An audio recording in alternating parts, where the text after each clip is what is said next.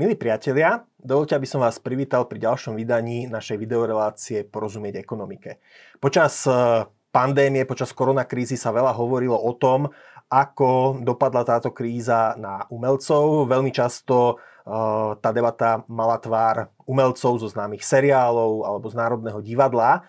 Zaujímavé ale je, ako prežívalo umenie v regiónoch. Naše prijatie dnes prijal výtvarník z Prievidze, Roman Turcel. Roman, vítaj, ktorý zažil teda takú zaujímavú anabázu, aj takú existenčnú, aj takú, by som povedal, že zážitkovú. Ty si vlastne počas uh, minuloročnej karantény, počas všetkých tých opatrení uviazol v Mexiku, že? No, už sa mi to tak stalo. Akože takmer e, pravidelného výletu v, v januári, keď, e, fe, februári, keď je trošku útlm po Vianociach aj v kultúre. A pôvodne trojtýždňového toho výletu do Mexika som tam skysol 4,5 mesiaca. No teda, čiže Takže, od januára do cca mája?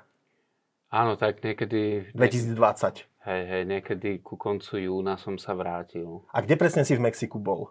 No tak e, ja som išiel do Mexika, uh, hlavne teda, uh, ako to mám povedať, uh, Mexiko sa mi už páčilo z predošlých ciest, takže mm. ja mhm. som tam išiel trošku objavovať uh, akoby uh, tú atmosféru mm-hmm. a mhm. hlavne Mexico City, mm-hmm. čo je 30 miliónové mesto. To, mm-hmm. to, bola, to bol ten môj ako hlavný zámer. No a keďže som tam mal kamarátov, ktorí boli pri uh, Pacifickom oceáne v takom malinkom uh, mestečku, skutočný raj. Ako sa volá to mestečko? Uh, Mazunte. Mazunte, dobre. Tak uh, som, tak sme to tak nejak spojili, že som ich tam na týždeň išiel pozrieť uh-huh. a oni potom išli do USA, takže sme sa spolu vrátili do Mexico City. No a, a tie dva týždne sa tam vlastne nenaplnili v tom Mexico City, pretože už mm, po týždni e, prišli opatrenia, zavreli hotely, nedalo sa cestovať, zrušili mi letenky, dali mi náhradné také cez, ja neviem, 6 letísk kde som bol v panike, že určite to chytím a zomrem. A, mhm. a potom, Vtedy sa ešte asi aj nevedelo. To, že... sa, dneska by som na to reagoval úplne inak, pochopiteľne. Mm-hmm. No ale tak bolo, bolo to také. A každý deň sme sledovali tie správy. Oni sa vrátili z, z Ameriky, kde tam bola hysteria, ľudia vykúpili potraviny a neviem čo, bolo to tam zbytočne drahé ešte tak sa vrátili do toho Mexico City a takto sme sedeli, otvorili sme si pivo a že čo budeme robiť. Uh-huh. Takže poďme to teda nejako prečkať, možno mesiac uh-huh. do toho mestečka, kde sa nám páčilo, kde bolo fajn a už sme tam mali aj nejakých známych. Oni tam mali oveľa viacej známych, lebo už tam boli niekoľko mesiacov. To boli Slováci? Slováci, áno. Uh-huh. Fotografka Katka Pračková a jej, uh-huh. jej manžel. Katka je vlastne a som ňou aj v v takej umeleckej skupine Mouchy, ktorú máme ešte s ďalšou fotografkou z Brna. Uh-huh. A teda tam ste bývali u nich, alebo to ste bývali v nejakom hoteli? Nie, alebo... to sme bývali v prenajatej, v prenajatom, hm, ako to mám povedať, apartmáne. Uh-huh. A, uh, tam tie opatrenia prišli o týždeň. Uh-huh. Takže týždeň sme si užívali to mestečko, skutočne to bolo turisticky veľmi navštevované, atraktívne miesto. Je tam cirkusová škola, škola e, jogy, jazykové školy a neviem ešte čo všeli, čo možné sa tam deje, pretože tam je taký uh, útvar, je tam ako, ako polostrov, alebo teda skala, ktorá mm. trčí do Pacifického oceánu a je to najniž, najjužnejšie miesto Mexika, čo mm. sa týka uh, toho pacifického pobrežia, zakončené takou pyramídou, Punta Kometa sa to volá, tak tam chodí veľa ezoterikov, veľa jogínov a, a takýchto ľudí, takže je, celé to mesto má takú veľmi alternatívnu mm-hmm. atmosféru, je tam veľa Európanov, takže tam nájdeš hm, talianskú pizzeriu, mm-hmm. uh, izraelskú reštauráciu, a neviem ešte čo všetko možné proste. No a teda e, z toho, čo rozprávaš, zjavne je to teda také veľmi uh, také rajské mesto v zmysle tej prírodnej scenérie a podobne. No ale uh, v raji to človeka omrzí, keď je tam príliš dlho a keď tam uviazol a možno nemá tú víziu návratu domov. Čiže čo teda nastalo, keď no. ste tam, keď ste teda zistili, že to nebude tak, že po mesiaci ideme domov? Hej, hey, no toto je, toto je presne tá otázka ale tam prišli ešte skore opatrenia u nás, takže my sme kultúrne centrum, nezávislé kultúrne centrum Artpoint, ktoré som viedol v Prievidzi. Mm-hmm my sme ho tiež museli zavrieť, nedalo sa to prevádzkovať, niektorým ľuďom sme museli dať výpovede a tak ďalej, našli si inú prácu, keď som sa vrátil. A tak to je, ja len spomeniem úplná... možno pre divákov, že vlastne je to staré prievické kino Baník, ktoré všetci prievidžania teda poznajú, mnohí tam chodili na filmy. Jasne. Potom to istý čas e, bolo zavreté, chátralo to, no a ty si z toho urobil teda takú galériu, miesto diskusí, miesto stretávania sa politických diskusí spoločenských. Koncertov. Je tam aj, je tam aj teda krčma, Áno, kde sa taká kaviareň. možno prievická bohéma stretávala, je tam galéria, rôzne výstavy sa tam robili. Áno. Tak e, čo teda, takže hovorí, že vlastne toto, kým si bol asi v Mexiku, museli ste zavrieť. No tak to, to sme museli zavrieť a, a e, v podstate, teda keď sa vrátim do toho Mazunte, tak uh tam, eh, tam to prišlo po týždni uh-huh. a z toho mestečka, eh, ktoré by som prirovnal, ja neviem, ne, nejakým trhom známym, že sa musíš v podstate po tej ulici medzi ľuďmi predierať, aby si mhm. prešiel. Odrazu za týždeň som bol na tej ulici sám, stretol som tam troch ľudí. Mesto duchov. Mesto duchov. Uh-huh. A to poodchádzali tí ľudia, samozrejme, my sme mohli ostať v tom apartmáne len preto, mhm. lebo sme mali vlastnú kuchyňu mm. a nebola naplnená kapacita toho, toho zariadenia, no ja neviem, ako to má povedať, rezort to nie je, ale aby to bolo jednoduchšie, možno rezortu, mm. na viac ako 30%, lebo to tam bol nový akoby vyhláška no, nová, no, nové opatrenie, že to môže byť len do tých 30% a musí mať vlastnú kuchyňu. Tak my sme tam takto ostali, mysleli sme si, že mesiac, tým, že v Prievidzi uh, ja som vlastne nemal prácu, uh-huh. lebo sme zrušili všetky predstavenia, koncerty, uh, výstavy, všetko. A mali sme zavreté tak sme si mysleli, že ten mesiac, no, že to nejako prehrmí a nejak sa to proste dá dokopy, no. je, to, je to viac ako rok a pol, no, mhm. alebo, no, je to viac ako rok a pol. A ešte nevidíme koniec nejak. Svetlo na konci tunela. Svetlo na konci tunela, no tak ako a boli sme naivní a boli sme aj vystrašení. No a v konečnom dôsledku sme tam potom ostali, lebo to vychádzalo ako najjednoduchšie riešenie. Sledovali sme každý deň, čo sa deje v Európe, čo sa deje v Mexiku a neviem čo, a už to bolo trošku aj na psychiku. Uh-huh. Navyše nám tam zavreli pláže, takže ja som bol v raji, keď som tam pristával na to, na, na to letisko, tak tam celé to let, let, letisko je spravené v takom tradično, v tej tradičnej architektúre, všade sú palmy. Ja som tam pristal a hovorím si, tak toto je raj? A len som prešiel z letiska a tam bol veľký billboard, že vítajte v raji. Mm. Takže nebol som jediný. No ale skutočne, si v raji, a takto sa pozeráš na ten oceán 4 mm. mesiace a nemôžeš sa tam ísť okúpať. Mm.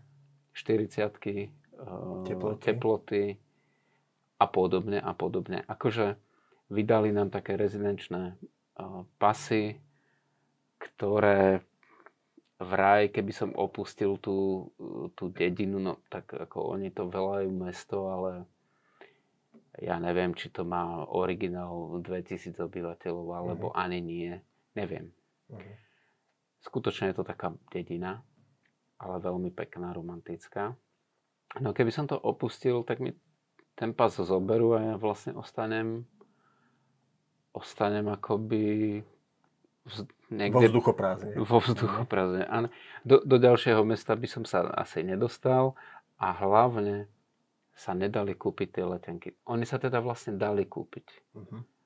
Ale už v momente, keď si človek kupoval tú letenku, tak tá letecká spoločnosť vedela, že ju zruší uh-huh. a ponúkne ti za to voucher na ďalší let. Uh-huh. A samozrejme ešte tam môže prirátať alebo ti zraziť nejakú spoluúčasť a podobné mm. veci. Mám kamarátku, ktorá si takto kúpila 9 leteniek a neodletela. Mm. Dala do toho niekoľko tisíc eur a podľa mňa doteraz sa súdi s tými, alebo teda vymáha tie peniaze naspäť neviem, koľko tých voucherov dostane. Mm. nechcem, to, nechcem to vedieť. Ale áno, tá situácia bola veľmi komplikovaná. Ešte sa tak spýtam, keď sa povie Mexiko, no tak veľa hm, divákov, veľa ľudí si hneď predstaví, teda je tam vojna kartelov a únosy na dennom poriadku. Nebal si sa bezpečnostná situácia v tej časti Mexika, v ktorej si bol, nebola nejakým spôsobom prekerná? Ja som tento pocit nemal ani v Mexico City. Uh-huh. Prechádzal som sa tam po nociach sám. Uh-huh. Ľudia boli veľmi milí, v, v pohode. Tak akože nie som ani konzument, ani dealer drog, uh-huh. takže mm, a už ani nie som dieťa, ktoré by sa malo bať hey, hey. únosu. Takže v podstate som mimo, bol mimo záujmu. Hej. Uh-huh. Takže ja, ja som to aj mojej mame hovoril, lebo tá mala veľké obavy, že kde to idem. A uh, mami tak ako, uh, prečo by som bol ja zaujímavý pre tých ľudí? Hmm. Veď ako, oni sa tam samozrejme strieľajú medzi sebou a, hmm. a, a tak ďalej, ale tak tam majú nejaké záujmy a, a hlavne tie drogy, to, to tam nejak funguje. Hmm. Určite čierna ekonomika, a potom osobné nejaké záujmy. Určite je tam veľa ľudí ešte, že ti uh-huh. do toho... Uh, určite je tam veľa ľudí takých, ktorí sú odkazaní na to, že ťa okradne. Uh-huh. Keď si mm, Američan, ktorý nevie, kde sa nachádza a mm, chodíš so štyrmi mobilmi, máš, e, neviem, kilovú reťaz zlatú na krku, tak to asi, to asi není správanie, ktoré by bolo vhodné do Mexico City. Mm. Ale si myslím, že v tom malom Mazunte by aj toto bolo bezpečné. A ešte sa ťa spýtam z hľadiska teda toho umenia. Mm, Mexiko, tak tam hneď človeku zíde na um Frida Kahlo, jej e, Diego Rivera, Di, Di, Diego Rivera dlho, dlhoročný milenec. Samozrejme aztécké pamiatky alebo aj majské, majské pamiatky. Toto všetko si si aj teda s nejakým spôsobom obehal? No stihol som, stihol som pár múzeí, stihol som pozrieť niektoré murály e, práve Diega Riveru a stihol som pozrieť niečo aj od Fridy, bol som pozrieť v jej dome, ako v múzeu. Mm-hmm. A, ale aj kopu iných e, ďalších vecí historických práve v meste. No a ten top, na ktorý som sa chystal, je samozrejme e, to historické mesto Teotihuacan, a to mhm. je kúsok od Mexico City. A tam som sa už nedostal. No teda. A ako si sa potom dostal domov po tých 4 mesiacoch? No bolo to veľmi komplikované. Bolo to veľmi komplikované. Stále sme hľadali letenky, ktoré by vyzerali dôveryhodne. A samozrejme v rámci tých opatrení európskych, mexických a tak ďalej a tak ďalej. Lebo tam ešte je taký problém, že, že kadeľ to let, let, mm, ako tá linka letí. Uh-huh. ja neviem, do Amsterdamu. No, lebo treba prestupovať. Tak tam boli úplne iné pravidlá, ako treba v Paríži a tak ďalej. Uh-huh. Takže to, toto bolo, to bolo akože na dennom poriadku niekoľko hodín vyhľadávanie takýchto informácií a bolo to dosť psychicky náročné, musím povedať. No a po troch mesiacoch uh, a ešte teda tým, že sme mali zavreté tie pláže, niekedy ich otvorili na týždeň, alebo čo. Mali sme taký pokus, že pôjdeme sa kúpať niekde do takej skrytej uh, lagúny, no ale keď tam policista vyťahoval ľudí z vody, mm-hmm. tak je to... Uh, Videli ste, že dávajú na to pozor, že nie je dávajú to len na to tak do vetra, pozor, samozrejme. Dávali úradničky, ktoré tam podľa mňa inokedy nemali čo robiť, teraz boli dôležité, povolali armádu, polic, policiu, no tak ako... Medzi, ty si aj videl, že, medzi, že by teda tam medzi tými miestnymi zúrila tá epidémia, že videl si naozaj, Nebol tam že... ani jeden prípad. V tom meste nebol. Uh-huh. Nebol tam ani jeden prípad. Uh-huh. Takže vlastne to bolo také trošku tiež nezmyselné, ale, ale tie informácie prichádzali postupne a žiadna skúsenosť s tým. Ne? Takže No ale po troch mesiacoch už e, tá ekonomika išla dole, to musím povedať, ako dúfam, že to není nejaký problém, keď mm. takto vystrihnite, že ešte k tým opatreniam pridali samozrejme prohibíciu, mm. takže sa nedal kúpiť alkohol, ani pivo sa nedalo kúpiť, mm. čo je v 40 v tropoch, keď sedíš na hamaku, ne, nemal som žiadny E, počítač, e, kde by som aspoň pracoval. Uh-huh. Keď som si skicoval obrázky, tak to ma prestalo, prestalo baviť. Skôr som dostal depresiu, že to nemôžem realizovať uh-huh. a potreboval som výjsť z toho nejako. A v tomto kole nejakom e, si v 40 fakt dať to pivo by teda bodlo. By bodlo. Takže niekedy sa to stala až taká akože misia dňa, že kde kúpiť pivo. Za malú plechovku trojkovú o, piva predtým o, som platil, ja neviem, 14-15 pesos mm-hmm. a vyšplhalo sa to až tak, že až, až 70 pesos za to chceli. Mm-hmm. Ale pod pultom samozrejme. Jasne.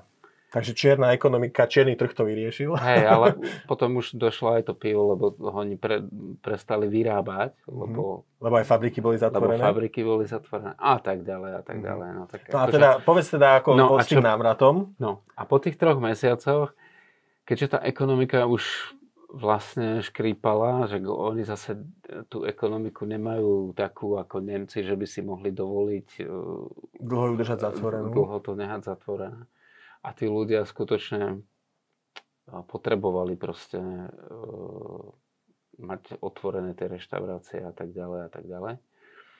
No tak v inej oblasti na, v štáte Quintana Roo je mhm. známe letovisko Cancún. Áno, áno. A tam sú vlastne úplne odkázaní na cestovný ruch. Uh-huh. A tak tam si presadili, že budú akoby zvoľňovať tie opatrenia z Korei a uh, lákali tam turistov z Ameriky hlavne a z Európy. Tak uh, mne tak ako trošku svitla nádej, že by som sa mohol taďal vrátiť.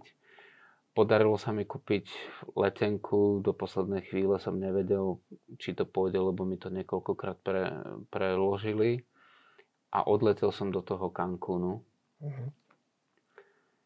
Z nejakého úplne iného letiska, ako som mal ísť, lebo to tam zavreli. No proste, akože bolo to komplikované a tam som si myslel, že, že si počkam na takú, na nejaké spojenie, ktoré by bolo dôveryhodné. Uh-huh. No, tak tam som čakal 5 týždňov. Hm. Ale nakoniec som kúpil letenku odletel som do Frankfurtu a z Frankfurtu som išiel autobusom do Prahy. Uh-huh. No, kde som potom absolvoval v Prahe karanténu u sestry a potom som sa vrátil na Slovensko, tam som absolvoval ďalšiu karanténu a tak ďalej a tak ďalej. No ale prišiel si, vrátil si sa do Prievidze, no a tam si vlastne stál pred teda Artpointom, pred kinom prerobeným na galériu, s krčmou, s diskusiami, s koncertami, ktoré museli byť zrušené a teda padol na teba nový problém. No, padol Ekonomicky problém, tentokrát. Padol problém a zhodnotili sme to tak, že proste to musíme zavrieť a všetky ostatné aktivity kultúrne, a, a, ktoré sme mali ambíciu ďalej robiť, um, budeme robiť vtedy, keď sa to bude dať a v priestoroch, v ktorých sa to bude dať. Takže áno, toto, toto bol taký, po 8,5 rokoch sme sa toho museli dať. A teraz, aká bola tá ekonomika za takýmto regionálnym hubom, keď to tak mám povedať, alebo teda takýmto umeleckým centrom? Mm, Platilo to... vás mesto? E, čo, z čoho ste žili? No to, to, by, bol, to by bola určite určite hm, lepšia situácia, mm-hmm. ale v, v podstate, aby som to zjednodušil, žili sme z toho, že ľudia chodili na tie, na tie koncerty a po pár eurách, ja neviem, nám ostalo 20, 30, 50 z nejakej akcie a robili sme ich 4 za týždeň a niekedy väčšiu akciu, tak tam ostalo viacej peňazí. A na všetko sme písali granty a žiadali dotácie od Ministerstva kultúry, od Fondu na podporu umenia, od mesta, mm. od rôznych nadácií. A, a zvyknú, zvyknú, zvykne povedzme Ministerstvo kultúry vychádzať v ústrety tak, takéto regionálnej kultúre? Ja si myslím, že áno je to vždycky o nejakom konkrétnom projekte. Mhm. Čiže raz to vyšlo, raz nie. Presne tak. Uh-huh. Boli roky, kedy sme dostali 30 tisíc eur na projekty, uh-huh. na tri. A potom sme žiadali na celoročnú činnosť a dostali sme, ja neviem, 8 tisíc na celý rok. Uh-huh. Takže bolo to veľmi... Bolo to veľmi nevyspytateľné a bol, bolo to ťažké, ale zase bolo to krásne, lebo sme podporovali hlavne tých ľudí, ktorí nemajú ten priestor v tých oficiálnych o, akoby na, na tých miestach. No, ja si myslím, že by to malo tak byť, ale, ale to je už úplne... Nie je to vždy tá etablovaná to je úplne, hej, to je úplne, financovaná to je úplne iná na z verejných no. zdrojov. Tak. No a teda, čo bude ďalej s tou budovou starého kina v Prievidzi? Čo, čo bude ďalej? Lebo teda... To netuším. Bola tam výzva na pokračovanie v takom tom duchu, ako sme to robili my. Boli aj nejakí záujemcovia, ale mesto zrušilo tú výzvu. Neviem z akých dôvodov, možno, možno aj praktických, že aj tak by to bolo zavreté, alebo neviem z, boli tam zriadené dve odberové miesta, mm. takže možno to bol tiež nejaký dôvod. No a teraz momentálne je, je taká úvaha, že mestská knižnica, ktorá má niekoľko poboček po meste, že by sa všetky zlúčili a že by bola tam. Mm. Takže... E, Ale v takom prípade by asi museli tú kinosálu nejak prestavať minimálne. Nie, tá kinosala by asi ostala, ostala v takom stave, ako je, uh-huh. pretože má perfektnú akustiku a je to kapacitne najväčšia sála v okrese. Uh-huh. Má 500 miest. Takže na koncerty a, a podobne, ako aj my sme to využívali, tak je to skutočne výborné miesto. A navyše veľa prievidžanov má k tomu takú úplne nostalgiu. vzťah. No. no, a si myslím, že aj tá celá budova akoby otvára tú zónu tej Sorej, to, celé to sídlisko. Sídlisko, ktoré je postavené, to pre, či, pre divákov, ktorí nevedia, je to vlastne staré sídlisko, ktoré je v Prievidzi postavené v štýle socialistického realizmu, Presne, ktoré ale dnes uh, už má svoju umeleckú hodnotu No, ako jedno, taký ucelený celok, e, dosť unikátny v prípade Slovenska. Presne tak. E, architektúrou, e, vôbec tým urbanizmom ako takým, ale aj zdobením fasád. Hlavne tam bola použitá technika z grafita a na tom robili takí veľkí umelci, ja neviem, ako Laluha, alebo ja neviem, No, teraz mi to... Ne... Čiže, čiže to treba povedať možno aj, divá, možno aj divákom, že teda ak prídete na Hornú Nitru, aby ste si pozreli Bojnický zámok, navštívili zoo a kúpele, tak skúste zavítať aj do Prievidze a, po, a poprechádzať sa po starom sídlisku, naozaj, ako sú to domy, ktoré sú síce postavené v 50. rokoch, stalinistické obdobie, ale majú nejaký svoj tiež dobový šarm a sú tam naozaj teda také tie plastiky z grafita, ako hovoríš, ktoré majú svoju hodnotu a, a vytvárali no, zaujímaví umelci. Čiže má to svoj genius ur, loci to miesto. Ur, určite áno, to odporúčam, to si myslím, že to, to treba vidieť. Keď by ste zavítali do Prievidze, tak určite staré sídlisko oficiálne sa volá Píly. Píly, tak. A teraz ale e, u teba, u teba došlo k takému zaujímavú, zaujímavému vývoju, teda, že síce teraz sme lákali ľudí do Prievidze, aby sa prišli pozrieť na, na staré sídlisko, ale ty sám si sa presunul po skončení Artpointu do Prahy. No tak... Uh... Bolo to kvôli peniazom, alebo... Nie, nie, nie, nie, nie. Veľ, veľa ľudí sa ma pýta, že, že prečo do Prahy, tak aby som, aby som to vysvetlil, Praha nie je konečná stanica pre mňa. Mm. Pre mňa je konečná stanica nejaké miesto, kde bude celoročne teplo mm. a more. Mm. To, je pre, to, sú, to sú dve... To mi znie ako to miesto v Mexiku, kde si uviedol. Áno, áno. Tak Me- Mexiko je veľmi uh, vážny kandidát na toto. No ale v každom prípade, čo sa týka toho ekonomického, tak e, e, Praha a umenie je na tom určite lepšie ako Prievidza. Mm. A ja som sa teda rozhodol konečne sa venovať svojmu umeniu a tak to tak logicky vyšlo, že idem do tej Prahy sa nejako ukázať, pokúsim sa nejak presadiť a mm, ak všetko dobre pôjde, tak by som rád teda predával svoje diela práve v Prahe, možno ešte v nejakých iných európskych veľkých mestách.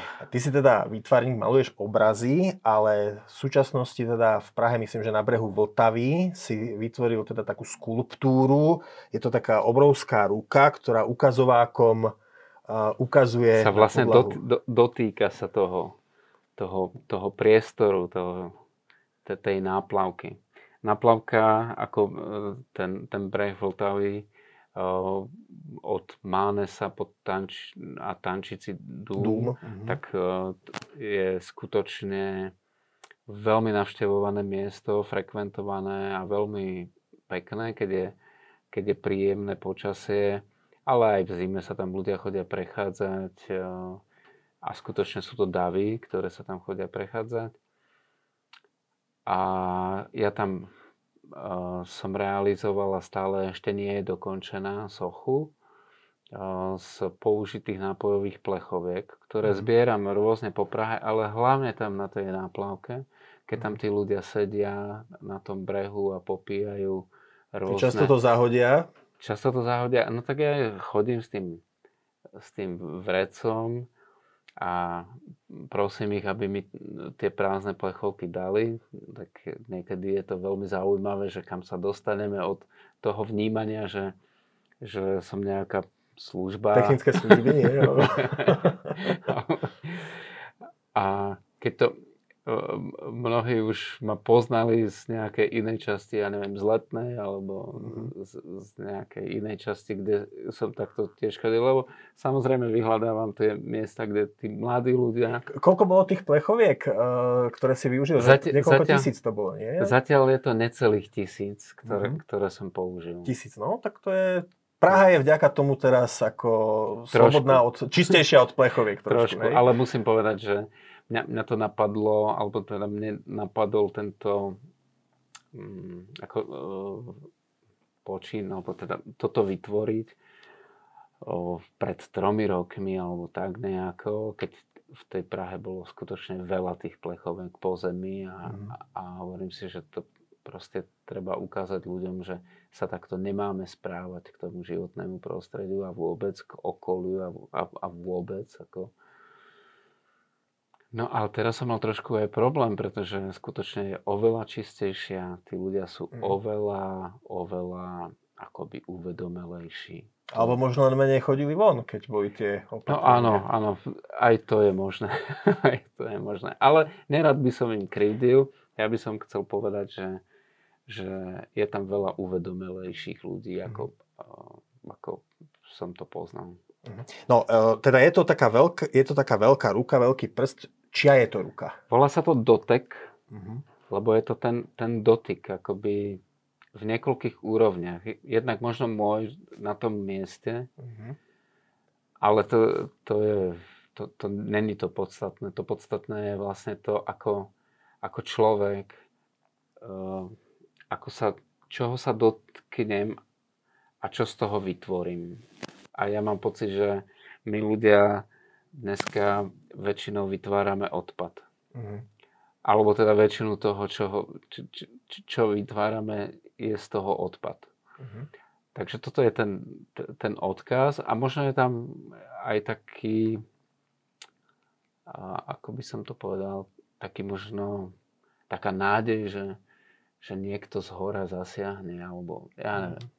Ne, ne, ne, alebo možno, že už aj toto to, je ten výkričník hej, ne, z hora. Ne, tak, nehal, aby sme sa inak správali. Nehal by som to otvorené, nech si to každý nejakým spôsobom spracuje, ako spracuje sám. pre seba. Táto relácia sa volá Porozumieť ekonomike. Ty si umelec, e, pohybuješ sa medzi umelcami. Ako prežívajú túto pandémiu z takého existenčného hľadiska, z hľadiska teda peňazí? Ja viem, že e, tvoriť sa dá aj v bohatstve, aj v nedostatku. Častokrát nedostatok, nedostatok je možno vyžmíka z človeka, z umelca aj viac.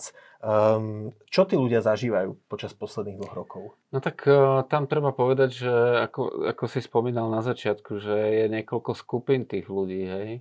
že uh, sú ľudia, ktorí majú šťastie a vezú sa na tej komerčnej voľne a že majú tú prácu. Mm. Hej? To, ako by som im to nezávidel, naopak si myslím, že je, je fajn, že niekoľko tých ľudí, ale to je špička ľadovca, ten mhm. zbytok v podstate hľadal alternatívy. Veľa ľudí skončilo v obchodných reťazcoch, e, ako ja neviem, dokladači tovaru a podobne. Mm. Hej.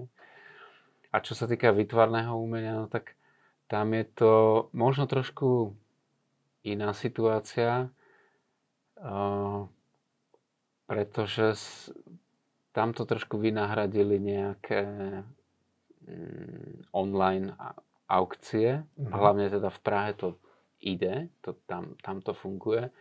Na Slovensku si myslím, že až, až taký veľký boom. Využívaš aj ty osobne takýto spôsob distribúcie umenia? Alebo... Ja som sa tam ešte nedostal, ale, ale možno, že to nejako skúsim, uvidím. V, ka- v každom prípade, mm, čo som zabavil s galeristami v Prahe, tak e, tí, ktorí prevádzkujú, tie aukcie, tak tí si pochvalovali paradoxne, lebo nemuseli platiť e, drahé prenájmy mhm. a podobne a podobne a podobne a dokonca vraj mali aj väčšie obraty, že tí ľudia proste z tej obývačky boli náchylnejší si kúpiť e, viac. viac. No, takže, ale tam tiež je nejaká selekcia tých autorov, po väčšine už musí byť nejakým spôsobom zapísaný, už musí mať nejakú tú históriu. Nie, že ja by som ju nemal, ale čo sa týka aukcií, mm. tam žiadnu nemám. A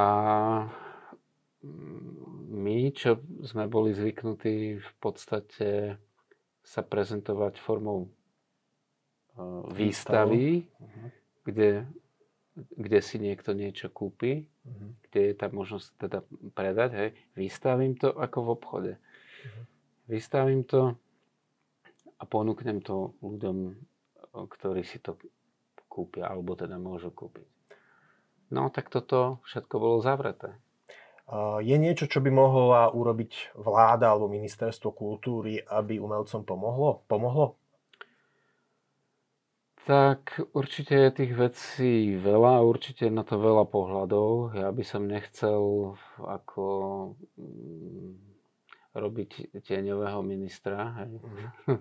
že, ale myslím si, že určite by veľmi pomohlo e, zjednodušiť celé tie procesy, lebo tam aj peniaze sú, uh-huh. aj sú pripravené rozdeliť ich, ale už len vypísať tú žiadosť a prejsť celou tou byrokraciou. No, čo som združený výtvarníkov, tak teraz sme mali v Trnave máme aktuálnu výstavu v múzeu.